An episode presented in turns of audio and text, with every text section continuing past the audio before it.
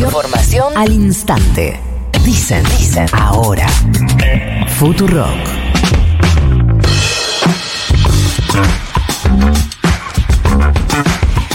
Quiero blanquear que el universo que más está hablando o dispuesto a hablar mediáticamente en este momento son los que entienden eh, salieron bien parados de eh, la elección del de hace dos domingos y por eso también estamos en comunicación con Ramiro Marra, candidato a jefe de gobierno porteño y legislador de la ciudad de Buenos Aires por la libertad avanza. Ramiro, buenos días. Florencia Halfon te saluda. ¿Cómo te va? ¿Cómo estás, Florencia? Muchas gracias por llamar. Gracias a vos por atendernos. Eh, no sé si empezar con lo que tanto se ha dicho ayer, o sea, fue el tema principal de la televisión, así que arranquemos por eso. ¿Qué onda? ¿Todos sabían esto de Fátima Flores y No. Javier Milei?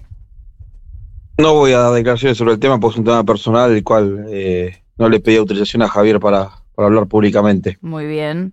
Perdón Eh, que, perdón, que, perdón que te la corte así, no, pero no, tipo, me no, parece no, bien. Eh, eh, tengo que No, o sea, no, no, no, no quiero que, o sea, si no lo hablo con él, por supuesto que no, no voy a estar hablando, no le pedí autorización de- ni, ni contar lo que hablé con él, o sea, entonces no, no tiene mucho sentido. Bien, ¿y te parece que una información así puede modificar en algo al votante? No tengo ni idea, no, no, no. Si, si Javier lo, lo confirmó, eh, es porque lo, lo debe sentir así, estoy seguro que no lo hizo ni por un tema estratégico nada, porque él no, no piensa en esos términos nunca, no, no, no, no, no tiene esa visión de la política. Ramiro, hay una... eh, te, voy- a hablar a título personal. Me da la sensación desde eh, las PASO que el discurso no solamente de Javier Milei, sino en general de varios representantes de la Libertad Avanza es relativizar algunas de las cosas que se venían diciendo o explicar cómo algunos de los planes, por ejemplo el de la dolarización, igual no son cosas que ocurrirían inmediatamente, sino que estamos hablando un de un plan de décadas en muchos de los casos. Eh, ¿Con qué tiene que ver eso? ¿Con que ahora están explicando un poco más específicamente? ¿Con que hay cosas que, viste que se habla todo el tiempo del teorema de Baglini desde hace 10 días? Sí, yo creo que, se lo- creo que es al revés, que el tema de Galini viene de, de algunos medios que eh, tomaban las cosas, la información incompleta, porque todo lo que nosotros planteamos está escrito en libros, no es algo que estamos inventando.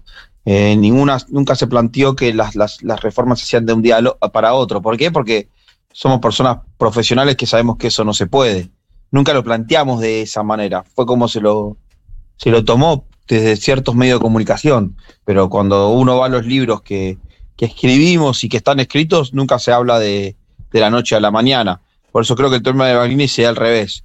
Desde ciertos comunicadores que antes eh, tomaban las cosas de una manera y ahora como ven que esto seguramente puede llegar a avanzar, eh, lo, lo- agarran de manera más profesional. Eh, Ramiro, ¿cómo te va? Nico Fiorentino te saluda. Eh, teniendo en cuenta que, mm, digamos, después del resultado de las pasos ya están, esto no es un juego de palabras intencional, pero me sale así, un paso más eh, cerca de eh, efectivamente poder ser eh, gobierno a partir del 10 de diciembre, ¿no crees que cuestiones fundamentales, como por ejemplo la dolarización, aunque no creo que sea la única, deberían empezar a explicarla con un poco más de profundidad, sobre todo proyectar qué, qué implicancias va- tendría, por ejemplo, en el bolsillo de eh, las personas que trabajan? Pero nosotros lo, lo- lo explicamos como con profundidad. Imagínate que, que tenemos libros escritos sobre el tema. O sea, no, no, no, no sé dónde se No, sintió pero que una- no es con una profundidad. cosa- Perdón que te interrumpa. Una cosa es lo que vos, como que vos plantees en un libro cómo se eh, eh, ejecuta un plan así, y otra cosa es que vos le digas, che, mira, si ganas tanto, esto en dólares va a representar tanto.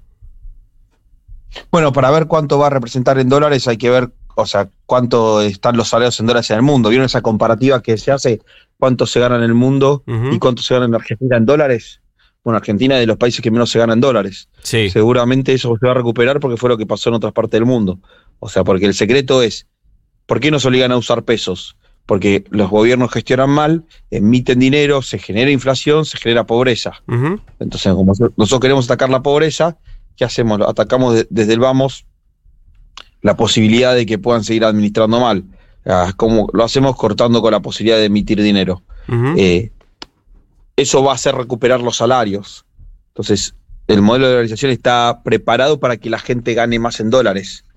Ahora, eh, Ramiro, más allá de lo que, lo que yo piense respecto a dolarización, que la verdad no le importa absolutamente a nadie, eh, hay, hay sí cuestiones respecto a algunas eh, propuestas que ha eh, esbozado Milei que mi duda es si se están asesorando jurídicamente en términos constitucionales. Por ejemplo, la mm, constitución establece que eh, hay que eh, proteger la moneda. Yo no sé si dolarizar no va en contra de eso. Lo planteo como una pregunta. ¿eh? Otra cosa que ha planteado también mi ley es, eh, por ejemplo, poner fin a la coparticipación, que también tiene carácter constitucional. ¿Cómo, cómo van a hacer con eso? No dijimos, no dijimos fin de la coparticipación, dijimos re- re- restablecer la coparticipación.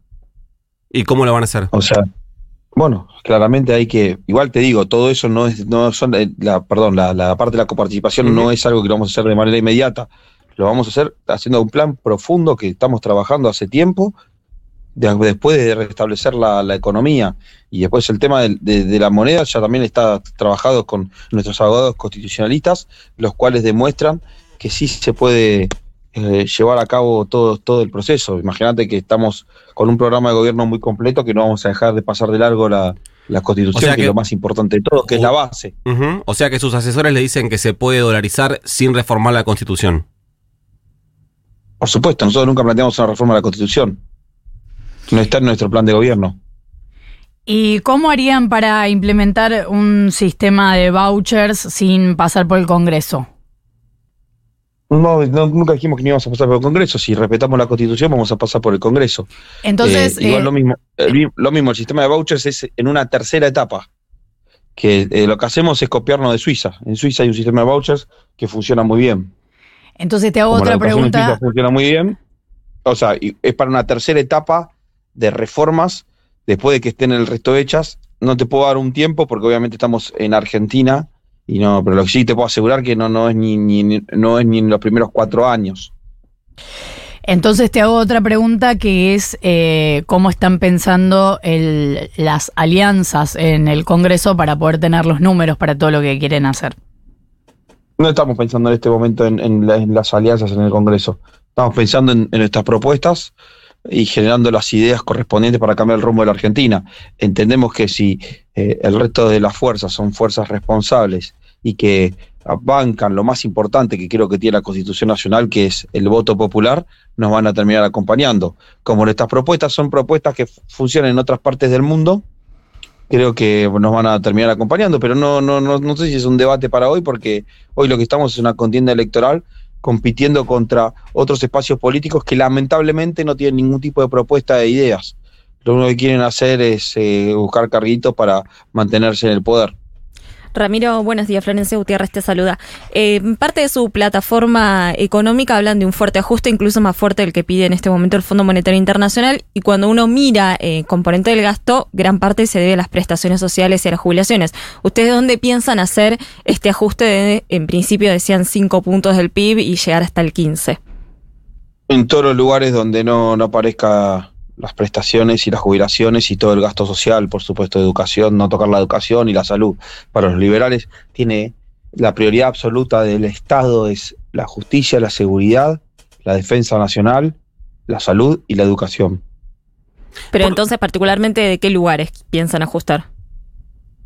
Y, por ejemplo, la obra pública, que la, la vamos a llevar a que se haga a través de, de- de privados. Por ejemplo, todo el gasto político, que entendemos que, es, que tiene un exceso en la Argentina.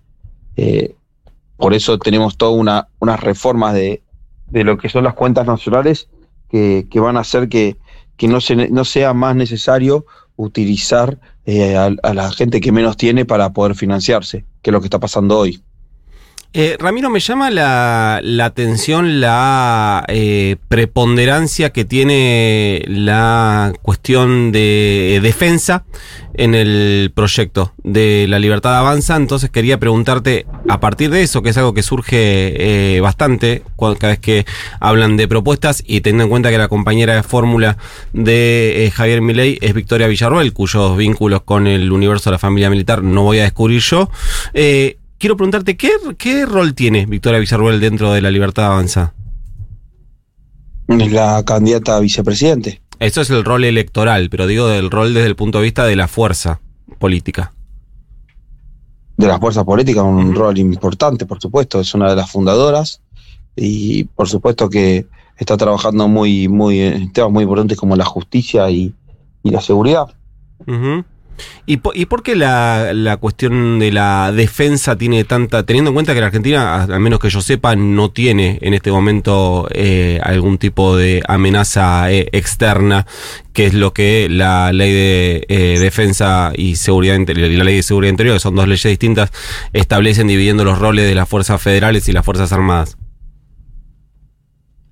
No, no entendí la pregunta. Digo, ¿por qué, la. ¿por qué la cuestión de defensa tiene una preponderancia tan, o al menos yo la detecto así en el, en el discurso de Libertad Avanza, teniendo en cuenta que la Argentina no tiene amenazas externas en La- este momento? La, prepo- la, pre- la preponderancia necesaria para, para poder restablecer eh, eh, la situación que está viviendo la Argentina, que es que las fuerzas eh, de militares están totalmente denigradas por cuestiones que, que- que han pasado, las peores cuestiones que han pasado en la historia argentina, como fue la dictadura, fueron muy golpeadas, pero claramente estas generaciones no tienen nada que ver con eso.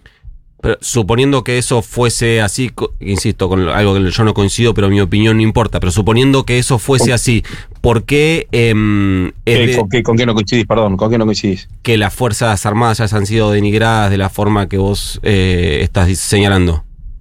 Sí, o bueno, está bien, uno, uno se ve, digamos, de que las fuerzas hoy ganan muy poca plata, que no tienen las, no tienen las, las, las herramientas de trabajo necesarias. Y No, no. obviamente, o sea, Por eso digo, pero... pensé que no, pensé que no, pensé, pensé, pará, pensé que no, habías, que no coincidías con que fue lo peor que pasó en la historia argentina. Pero por eso te pregunté. No, no, sí considero, eso, eso sí lo considero. No, lo- la pregunta es... Y, eh, pará, y, coincidís, y, coincidís, y coincidís también que estas generaciones no tienen nada que ver con, con lo que pasó. coincido con que en este momento la conducción de las Fuerzas Armadas no está integrada No, por... bueno, la, ni- pero bueno, la, la, la conducción y también los que no son conducción. Sí, también, pero también... Son jóvenes. No, no, no, sí, sí pero también eh, sé perfectamente cómo funciona la eh, familia militar y hay un más o menos cerca de un millón de personas en la Argentina que están vinculadas de una u otra manera al universo de la familia militar y sé que hay algunos conceptos y algunos mecanismos de formación que eh, tristemente perduran. Pero la pregunta es si... em, No, bra, bra, bra, bra, sí. bra, bra, bra, bra. O sea, porque si tristemente perduran, creo que puede llegar siempre a haber un caso particular. Pero sabemos que la gran mayoría no y que no, no, no tiene ningún tipo de sentido. Es como decir que como hay periodistas, vos sabés que hay periodistas que reciben eh, dinero por decir opiniones en particular de las arcas del Estado. ¿Estamos de acuerdo? Eh, no me vas a poner al aire a decir si estoy de acuerdo o no con eso, fuera de aire, si querés te digo lo que yo pienso sobre eso. Bueno, está bien, pero es un ejemplo. O sea, lo que te quiero decir es, o sea, no, no, no. No te estoy diciendo, lo que te, te estoy llevando a decir que no hay, no, no lo generalicemos cuando pueden ser un caso particulares. No, no, no, pero yo no, lo quiero generalizar. Lo que, quería, lo que quiero preguntarte es por qué, teniendo en cuenta que eh, hay números que sí sabemos, por ejemplo, hay más de 50% de pobreza en menores de edad, ¿es tan prioritario cuánto ganan los militares? Bueno, disculpa, pero nuestra má- máxima prioridad son el tema de, la pobreza. Somos el único espacio que está preocupado por la pobreza. Me parece muy bien lo que estás planteando, porque es lógico, tenés toda la razón, pero nosotros no le damos tanta prioridad a los militares como a los niños. O sea, gracias por la pregunta, porque me estás dando la posibilidad de que si alguien lo pensó de otra manera es una locura. La mayor prioridad que tenemos nosotros son los niños. Eh, Por eso, por eso nos, por eso nos preocupamos por la, por la educación y la salud. decías, Ramiro, que hay cosas de lo que están proponiendo, o la mayoría, que funcionan en otras partes del mundo. La obra pública solamente a cargo de privados, ¿dónde funciona? En Chile. Y hay obra pública suficiente como la que eh, se viene Sí, haciendo anda en la Chile. Argentina. Yo no sé, yo, yo visité Chile, es impresionante. No sé, no sé si vieron ese video que se viralizó de que está la frontera de Chile con Argentina y está la, la autopista o la ruta, mejor dicho, de, Chile bien, toda bien hecha y cuando llegan a Argentina está todo destruido. Es muy bueno. Para entender lo que está pasando en Argentina y lo que está pasando en Chile, que, que podemos copiar cosas que se hizo en nuestro país vecino. Y respecto de lo que decías de la dolarización, una duda que me queda, ayer eh, lo escuchábamos a Alejandro Werner, pero hay varios que eh, señalan, no solamente que una dolarización hace la- eh, perder lógicamente la eh, soberanía económica respecto de una moneda que no puedes imprimir, sino que además en general... Bueno, lo- pará, pará, pará. pero ¿cómo déjame, déjame terminarte y vos No, me decís igual, disculpa, porque estás diciendo una afirmación. No, no, te digo Eh, lo que eh, eh, lo que está diciendo Alejandro Werner, déjame terminarte y vos me decís lo que pensás. Eh, Dale.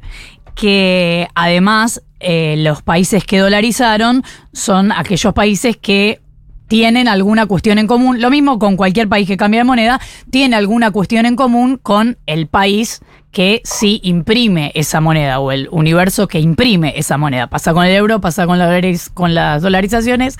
¿Qué es lo que la Argentina tiene en común con Estados Unidos, con la economía de Estados Unidos para eh, dolarizarse? Bueno, primero, aclaración, por eso te, te corté, perdón, en la, en la- la mitad de las afirmaciones que estabas dando. La- el tema de la impresión, o sea, hoy la Argentina perdió la soberanía hace mucho porque no imprime la Argentina, imprime en otros países, porque no dan abasto a las máquinas. No, bueno, no importa dónde se imprime lo que, económicos lo no que- es, no es, no es, no es, lo, lo importante no es la impresión, lo importante es la emisión, porque hoy la mayoría del dinero es digital. Sí, ¿Estamos de acuerdo? sí. Bueno, segundo, o sea, todo el tema de la dolarización no es una decisión nuestra. ¿Verdad? Eh, cada uno usar la moneda que quiera. Uh, hablamos de dolarización para sintetizar el modelo. ¿Por qué lo sintetizamos en dolarización? Porque la moneda que eligen los argentinos es un tema cultural. Creo que es lo más importante de todo. O sea, la, soberanía que vos me planteabas son los propios argentinos los que deciden usar la moneda. Eh, la, soberanía igual ya es un concepto totalmente asociado a la moneda, es un- un concepto totalmente perdido en el tiempo y de, de- otras, de otras épocas. En términos modernos nadie lo piensa de esa manera. O sea, no, no, no, no estamos cambiando la bandera, estamos cambiando algo que genera pobreza. O sea, la pregunta es por qué nos obligan a usar una moneda que lo que hace es generar pobres. O sea, Ramiro, nosotros, estamos defendiendo, nosotros, estamos, nosotros estamos defendiendo a la gente que menos tiene, que es la más afectada por lo que pasa con, con la- nuestra no moneda, porque no, no, no cumple la...